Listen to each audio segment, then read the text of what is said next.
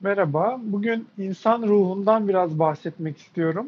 Şöyle ki insan kendi ruhunu tanımalıdır, bilmelidir ve hayatta gücünü ondan almalıdır, ona dayanmalıdır. Ruh deyince hep aklımıza böyle karanlık, aklımızın erişemeyeceği, bilemeyeceğimiz korkutucu bir şey gelir. Oysa oysa böyle değil. Ruh bilinebilir. İnsan kendi bil, benliğini, kendi aklını, kendi ruhunu, kendi kalıcı yanını bilebilir, bilmelidir ve ilişkilerinde, hayatta, mücadelesinde hep buna dayanmalıdır.